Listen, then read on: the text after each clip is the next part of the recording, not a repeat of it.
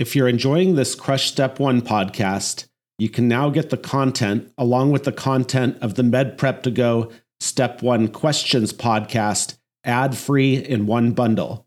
Just go to medprep2go.com and find our new subscription podcast called the Med Prep to Go Step 1 Bundle. Another day is here and you're ready for it. What to wear? Check. Breakfast, lunch, and dinner? Check. Planning for what's next and how to save for it? That's where Bank of America can help. For your financial to-dos, Bank of America has experts ready to help get you closer to your goals. Get started at one of our local financial centers or 24-7 in our mobile banking app. Find a location near you at bankofamerica.com slash talk to us. What would you like the power to do? Mobile banking requires downloading the app and is only available for select devices. Message and data rates may apply. Bank of America and a member FDIC. When you need mealtime inspiration, it's worth shopping Kroger, where you'll find over 30,000 mouthwatering choices that excite your inner foodie. And no matter what tasty choice you make, you'll enjoy our everyday low prices, plus extra ways to save, like digital coupons worth over $600 each week. You can also save up to $1 off per gallon at the pump with fuel points. More savings and more inspiring flavors make shopping Kroger worth it every time. Kroger, fresh for everyone. Fuel restrictions apply.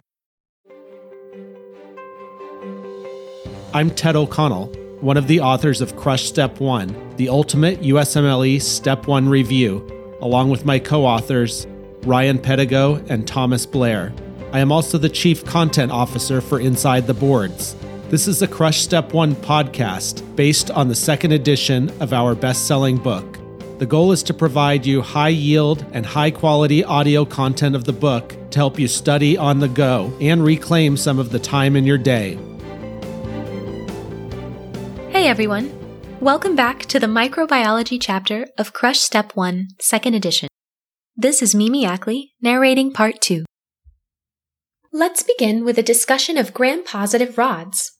There are four gram-positive bacillus groups, two of which are spore-forming, Bacillus and Clostridium, and two of which are not, Corynebacterium and Listeria. Spores form a protective environment that helps bacteria remain dormant in harsh conditions. Bacillus anthracis, which causes anthrax, is the only bacterium with a protein capsule. It forms spores that live in the soil. Humans get infected from soil or from handling hides of infected animals. Spores germinate in open wounds, the lungs, or the GI tract. In all three cases, local release of exotoxin results in necrosis and hemorrhage of the surrounding tissue. A black edematous lesion or eschar in cutaneous anthrax pulmonary and mediastinal hemorrhage and inhalation anthrax, which is also called wool sorter's disease, and bloody diarrhea in GI anthrax. In all three, hematogenous spread will occur without prompt diagnosis and treatment with ciprofloxacin or doxycycline.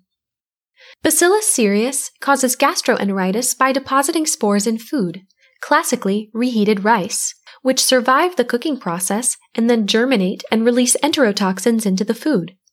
When consumed, the toxin causes nausea, vomiting, and watery diarrhea. Because the syndrome is caused by toxins, antibiotics have no effect. See figure 513. When infection is caused by the bacteria itself, such as IV catheter related infections, eye infections in contact lens wearers, or wound infections, you should treat with vancomycin. Let's move on to Clostridium. Clostridium botulinum toxin blocks acetylcholine release at nerve synapses in the autonomic nervous system and motor end plates, which causes rapid flaccid paralysis. Spores thrive in anaerobic environments, for example, canned or jarred food, and release neurotoxin, which is then consumed. Spores can also be released from the soil by construction work. In infants, the spores germinate in the GI tract, releasing neurotoxin from there and causing floppy baby syndrome. The classic cause is jarred honey. Treatment involves antitoxin and intubation and ventilation. In adults, the GI tract is resistant to colonization, but rarely Clostridium botulinum can infect deep wounds, which is called wound botulism, and release toxin, leading to flaccid paralysis, especially of the cranial nerves. Clostridium tetani spores are introduced into humans through a puncture wound, where they germinate under anaerobic conditions and release the toxin tetanospasmin. Tetanospasmin inhibits GABA and glycine release from Renshaw interneurons, which normally inhibit motor neuron activation. Inhibition of inhibition results in activation. Thus, patients with tetanus have sustained muscle contractions, notably in the jaw, which is called trismus, facial muscles called risus sardonicus, and sometimes the back, causing a severe arching of the back, which is called opisthotonus. Treatment involves tetanus toxin immunoglobulin, a tetanus vaccine booster, debridement of the wound, antibiotics, preferably metronidazole, and supportive therapy such as muscle relaxants and ventilation. Clostridium perfringens spores also enter the body through wounds. Once inoculated, they germinate and release toxins that digest local tissue. They also ferment carbohydrates to produce gas, hence the term gas gangrene. Additionally, spores can germinate in food, especially meat, and populate the gut when ingested, releasing enterotoxins and causing watery diarrhea. Severe gut infections can cause a necrotizing enteritis. Clostridium difficile causes pseudomembranous enterocolitis. See figure 514. Usually within a month after broad spectrum antibiotic use, such as clindamycin or ampicillin, which knock out normal GI flora, allowing C. diff to superinfect the colon. Patients experience abdominal cramps, diarrhea, and fever as a result of toxin release. Diagnosis is by toxin detection in the stool. Treatment is with metronidazole, oral or IV, or vancomycin, oral only. IV vancomycin is ineffective in C. diff colitis. For refractory cases, treatment with fidaxomicin or a fecal microbiota transplant can be considered. Let's talk about listeria next. Listeria monocytogenes is introduced into the host through contaminated foods, usually unpasteurized soft cheeses and cold cuts. It causes gastroenteritis, but can cause invasive infections in those with compromised cell mediated immunity, because the bacteria will live within macrophages. This population includes pregnant women, especially the third trimester, neonates, older adults, and immunocompromised patients. Bacteremia or sepsis from listeria during pregnancy can result in neonatal death or premature birth. Newborns can also acquire it during vaginal birth if the vaginal canal is colonized. The mother can be asymptomatic, resulting in listeria meningitis two weeks after birth. This causes 20% of neonatal meningitis. People older than 50 years and immunocompromised patients are also at risk for listeria meningitis. Listeria is the only gram-positive bacterium that produces endotoxin. Treat empirically with ampicillin, with or without an aminoglycoside for serious infections, or with trimethoprim sulfamethoxazole, TMP-SMX, or vancomycin if the patient is penicillin allergic. Confirmation of diagnosis is by CSF analysis and culture. Next, Corynebacterium. Corynebacterium diphtheriae spreads by droplets and direct contact, colonizing the pharynx of children. Children rapidly develop gray pseudomembranes that are visible on examination. See figure 515. From there, some strains can release a powerful toxin that damages the heart and neural tissue by inhibiting ADP ribosylation of elongation factor 2, impairing translation and protein synthesis. Patients may present with stridor, hoarseness, respiratory compromise, and a swollen bull neck. If diphtheria is suspected, take a throat swab. Don't scrape the lesions though. Then treat immediately with antitoxin immunoglobulin, antibiotics, which include penicillin or erythromycin, and Tdap vaccine to ensure future immunity. Confirmation of the diagnosis is by culture on potassium tellurite, which forms gray or black cultures, and on Loeffler coagulated blood serum, which reveals rod shaped, pleomorphic bacteria after staining with methylene blue. That's it for gram positive rods. Now let's talk about gram negative enteric rods. The enterics are gram negative rods that either normally colonize the GI tract or cause GI disease, but can cause disease elsewhere. Some cause GI disease by toxin release without cell invasion such as watery diarrhea without fever. Others cause disease by invasion of intestinal cells, such as bloody diarrhea with white blood cells in the stool and fever. And yet others cause disease by invading the lymph and the blood, which causes bacteremia or sepsis. Enterics also cause diseases in other organ systems, for example, UTIs or pneumonia, mostly in debilitated or hospitalized patients. E. coli normally lives peacefully in the GI tract. If it gains virulence factors through DNA exchange with other enterics, it can cause diarrhea in those who aren't immunized, such as infants in the developing world and adults in the developed world who travel to developing nations. Depending on the virulence factors, three types of diarrhea can result.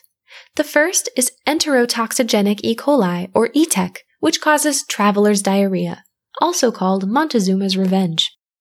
The bacteria bind to epithelial cells and release a cholera like toxin, causing secretion of electrolytes into the intestinal lumen.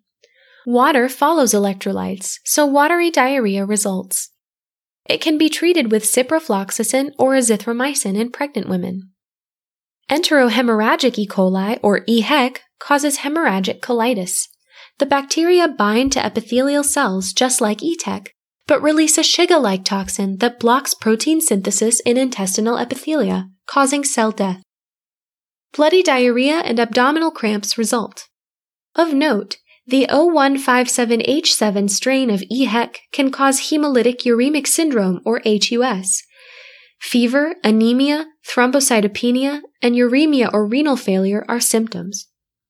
EHEC is usually a foodborne illness, classically caused by undercooked and contaminated hamburger meat. Do not treat EHEC with antibiotics. This has been found to stimulate HUS in some studies. Lastly, enteroinvasive E. coli has the ability to invade intestinal epithelia and also to release Shiga like toxin, resulting in an inflammatory response that produces fever, cramps, and bloody diarrhea. White blood cells will be found in the stool. E. coli causes a number of other diseases in susceptible populations. E. coli is the most common cause of UTIs, especially affecting women and patients with Foley catheters. E. coli meningitis is common in neonates. It is the most common cause of gram-negative sepsis in hospitalized patients, and it commonly causes nosocomial or hospital-acquired pneumonia.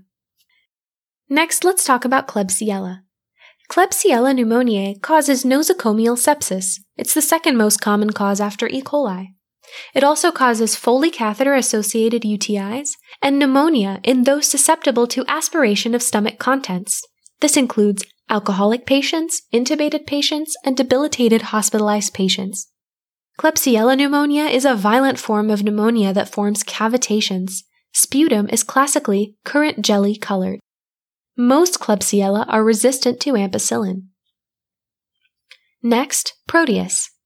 Proteus mirabilis also causes nosocomial infections and is a cause of UTIs. Urine will be alkaline because of Proteus' ability to cleave urea into ammonia and CO2 with urease. The alkalinized urine creates favorable conditions for enormous struvite renal stones. These are called staghorn calculi because they can fill the entire calyceal system, resembling the horns of a male deer. To see an X-ray image of staghorn calculi, see figure 516. Unique features of Proteus include its motility and its cross-reactivity with some rickettsial antigens, making it a useful tool to determine whether someone has a rickettsial infection. This is the Weil-Felix test. See later section called rickettsia-like infections. Shigella species, of which there are four, cause dysentery by the same mechanism as enteroinvasive E. coli.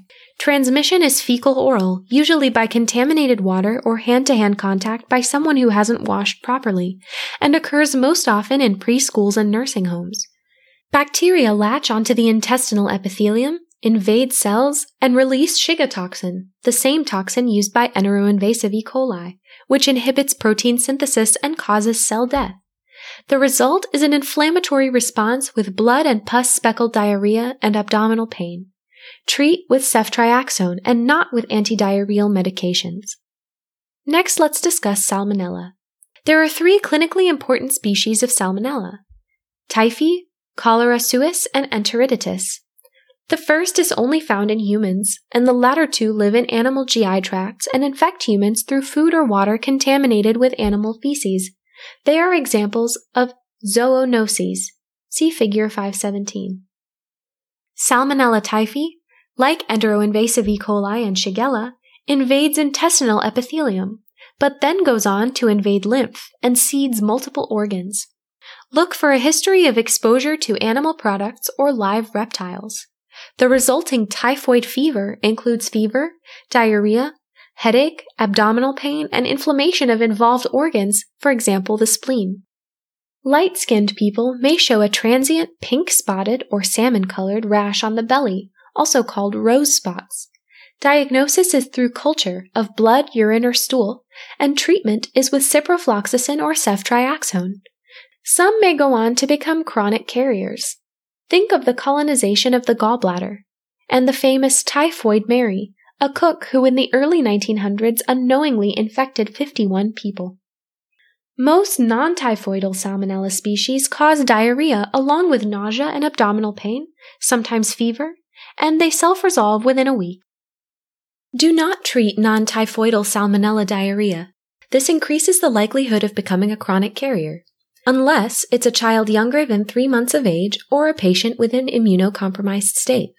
Salmonella cholerae-suis is the most common cause of salmonella sepsis and is particularly hard to clear in those without spleens. Salmonella is an encapsulated bug, an antibody coated or opsonized encapsulated bacterium normally gets caught in the spleen and is then phagocytosed and destroyed by macrophages.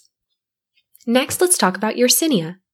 Yersinia has two medically important species, Yersinia pestis, which causes bubonic plague, and Yersinia enterocolitica, which causes acute gastroenteritis. Yersinia pestis is discussed later. Yersinia enterocolitica is introduced by contaminated foods or focally contaminated water. It invades lymph and blood through the gastrointestinal mucosa and causes fever, diarrhea, and abdominal pain, usually in the right lower quadrant, because of ileal ulceration. This can mimic appendicitis and is therefore referred to as pseudoappendicitis. Look for exposure to chitterlings or raw pork. Next, we come to Vibrio. Vibrio has two medically important species Vibrio cholera, which causes cholera, and Vibrio parahemolyticus. Vibrio cholera is transmitted via the fecal oral route. Although adults in endemic areas become immune, all children, whether in an endemic area or not, and adults traveling to endemic areas are susceptible. Like ETEC, the bacteria bind to the epithelium and release a toxin that causes oversecretion of sodium chloride into the lumen by increasing concentrations of cyclic AMP. Water and other electrolytes follow, classically in copious rice water diarrhea. See figure 518. Notably, patients are not febrile and the bowel is not directly injured. Death can result from dehydration, so the mainstay of treatment is hydration and electrolyte replacement. Vibrio parahemolyticus causes gastroenteritis, usually from uncooked fish, commonly in sushi. Next, we come to Campylobacter. Campylobacter jejuni is one of the three leading causes of gastroenteritis worldwide, affecting mostly children. The other two causes are rotavirus and ETEC. Campylobacter jejuni's reservoir is animals, and it is acquired by the fecal oral route or unpasteurized milk. A prodrome of fever and headache gives way in half a day to bloody diarrhea and abdominal cramps because it invades the intestinal epithelium as seen in figure 519. This infection is also associated with the development of Guillain-Barré syndrome, which is characterized by ascending paralysis and is usually, but not always, reversible.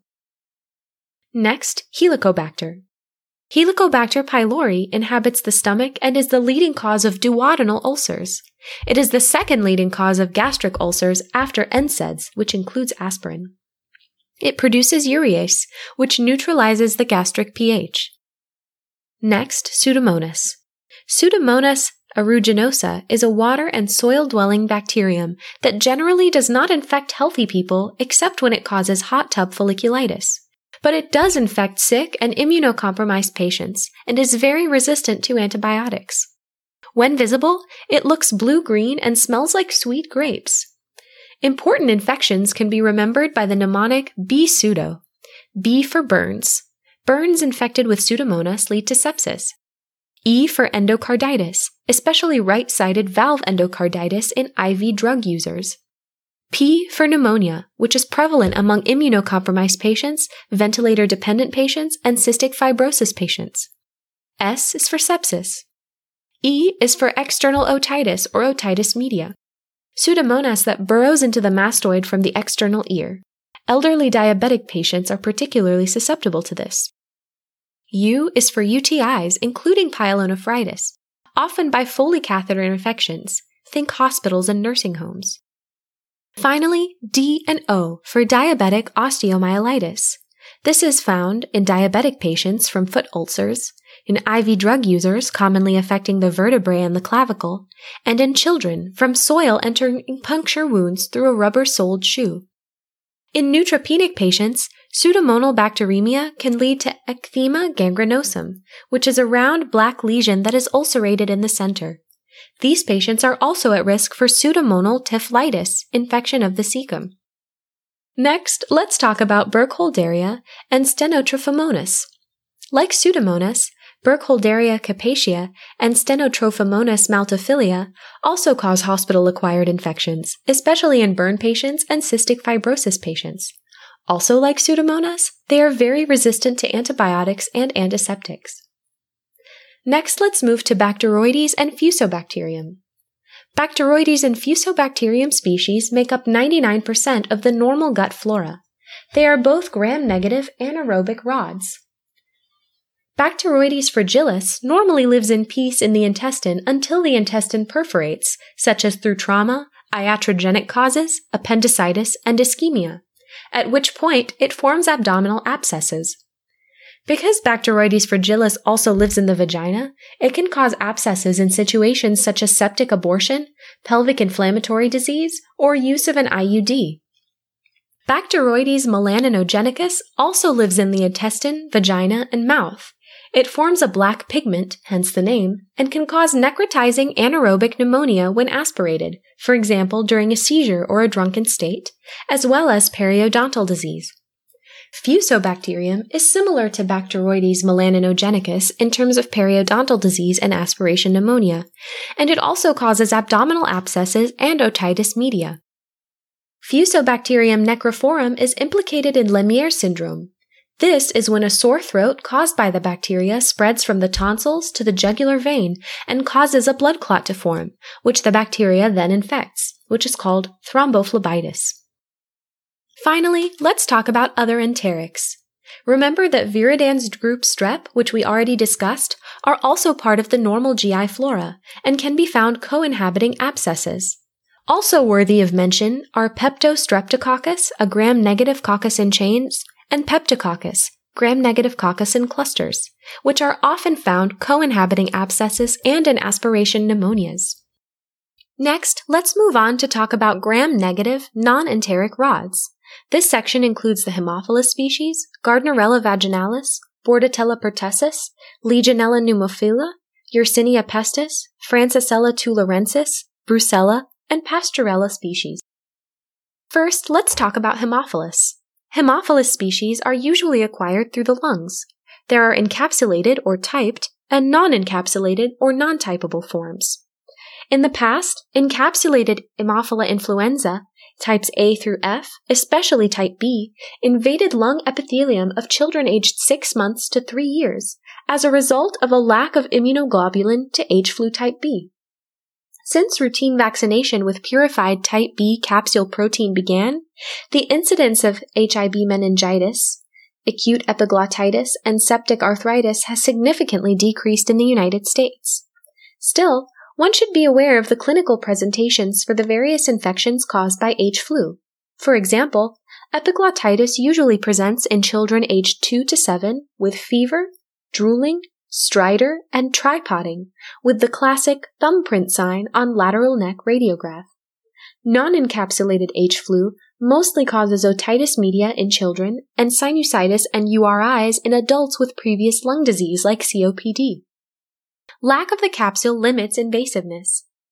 H flu infections should be treated with third generation cephalosporins, such as ceftriaxone or cefoxitin for serious infections and cefdinir for mild infections such as otitis media. There are other disease-causing Haemophilus species that are not acquired through the respiratory system.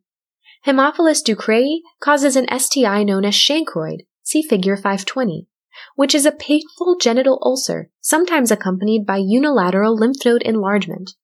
The painfulness of the lesion can be remembered by the common mnemonic, with Haemophilus ducreyi, you do cry. The inguinal lymph nodes are matted, accumulate pus, and will ulcerate. This disease should be distinguished from number one, syphilis, caused by treponema pallidum, which causes a painless chancre with bilateral non-suppurative lymphadenopathy. It should be distinguished from number two, herpes, HSV types 1 and 2, which have more vesicular lesions and include systemic symptoms such as fever and arthralgias. And from number 3, lymphogranuloma venereum, which is caused by chlamydia trachomatis, in which the chancroid appears well before the matted lymphadenopathy. Finally, a group of slow growing Haemophilus species can cause smoldering endocarditis. A patient with persistent low grade fever or heart valve vegetations but negative cultures should be worked up for the HACEK organisms. This involves growing specialized cultures for two weeks. Normal cultures are negative because these organisms have special growth requirements, and therefore this is also referred to as culture negative endocarditis. Next, let's move on to Gardnerella. Gardnerella vaginalis is a common cause of vaginitis and should be distinguished clinically from vaginal candidiasis and trichomonas. Symptoms include dysuria, itching and burning of the labia, and foul smelling discharge or a fishy odor. Diagnosis is by examination of cells on a slide, which can be done in the clinic, which shows the presence of more than 20% clue cells, which appear as normal epithelium with bacilli in the cytoplasm. To see what this looks like on a slide, see figure 521. Gardnerella vaginalis should be treated with metronidazole. Next, Bordetella. Bordetella pertussis is a particularly virulent organism that causes whooping cough. In the post-vaccination era, whooping cough affects mostly unimmunized infants and young adults as a result of waning immunity. Transmission is through respiratory secretions. After inoculation, a one to two week catarrhal stage ensues, which consists of low grade fever, runny nose, cough, and sneezing, followed by the paroxysmal stage, characterized by several episodes per day of violent coughing, followed by an inspiratory whoop, which is a gasp of air through a narrowed epiglottis. Those with partial immunity may not have the whoop and will present with chronic cough. Laboratory tests may show leukocytosis with an absolute lymphocytosis. Bordetella pertussis doesn't invade the body, Rather, it attaches to tracheal and bronchial or ciliated epithelia and mediates disease through toxin release, which destroys epithelial cells among other effects. Throat swabs must be done with calcium alginate because the organism won't grow on cotton and then cultured on Bordet Gengou medium. PCR testing is also available. Treatment is mostly supportive. Hospitalization may be required to provide oxygen in severe cases, especially to infants though. A macrolide antibiotic such as azithromycin or erythromycin can prevent the paroxysmal stage if given in the catarrhal stage and reduces bacterial shedding in the paroxysmal stage. Household contacts should also be given erythromycin or azithromycin for protection. Next, Legionella. Legionella pneumophila, which was named for an outbreak at the American Legion Conference in Philadelphia in 1976, lives in water, including air conditioning units, whirlpools, and mist machines, and is usually acquired in the lungs through aerosolized droplets. These bacteria are intracellular parasites replicating inside lung macrophages. Legionella pneumophila causes two diseases. The milder is Pontiac fever, which was named for an outbreak in Pontiac, Michigan, the culprit being an air conditioner. This is in which a flu-like illness, fatigue and muscle aches followed by fever and chills, self-resolves in one week. The second disease is Legionnaire's disease, which is characterized by high fevers and lobar consolidation pneumonia. Legionnaire's disease may be hard to distinguish from pneumococcal pneumonia, except for a few unusual features. The most important is a relatively low heart rate, because usually fever is associated with tachycardia, except in this case. Legionnaire's disease can also have flu-like symptoms that may precede lung findings, symptoms of gastroenteritis, and some unusual laboratory test results like elevated liver enzymes, hyponatremia, and hypophosphatemia. The electrolyte abnormalities are due to Legionella organisms' ability to damage the juxtaglomerular cells of the kidney and lead to a type 4 renal tubular acidosis with a hyporeninemic hypoaldosteronism. If sputum is acquired, gram stain will show many neutrophils but few to no organisms. This requires a silver stain to see.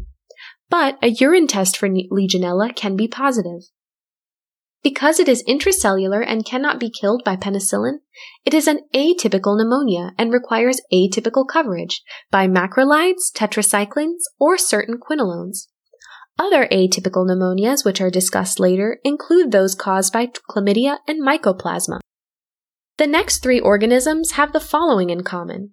They are zoonoses, which are infections acquired from animals. They are so virulent as to be able to infect any tissue they come in contact with.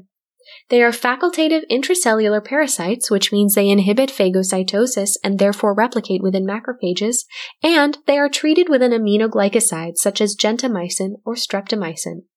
The first of these three organisms is Yersinia. Yersinia enterocolitica was previously described.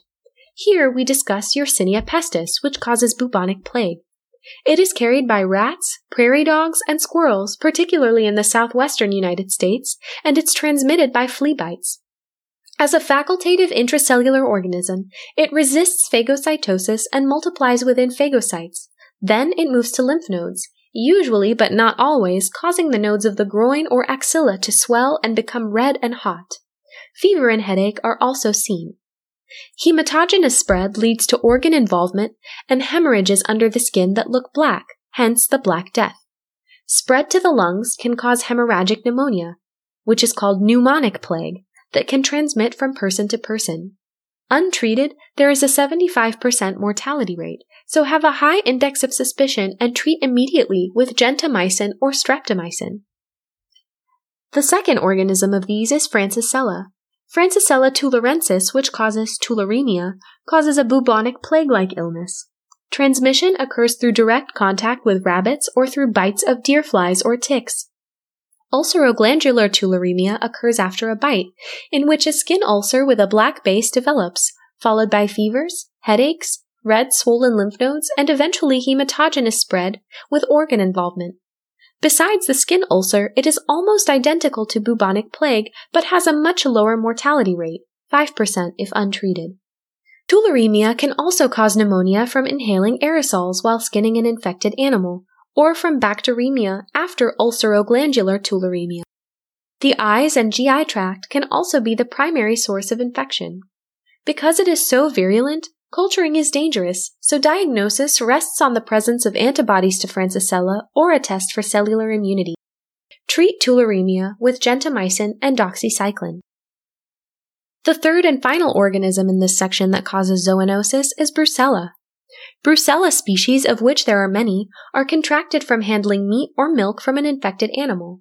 A classic patient is someone who works with animals or is in the meatpacking industry, or is a traveler to countries where milk is unpasteurized or animals are not immunized. Unlike Yersinia and Francisella, it doesn't cause buboes, which are red swollen lymph nodes, but rather causes chronic systemic symptoms such as fever, chills, sweats, backache, and headache. The fever can be what's called undulating, which means it rises throughout the day and then is normal again in the morning. It is implicated in the culture negative endocarditis, sacroiliitis, and infections of various other organ systems.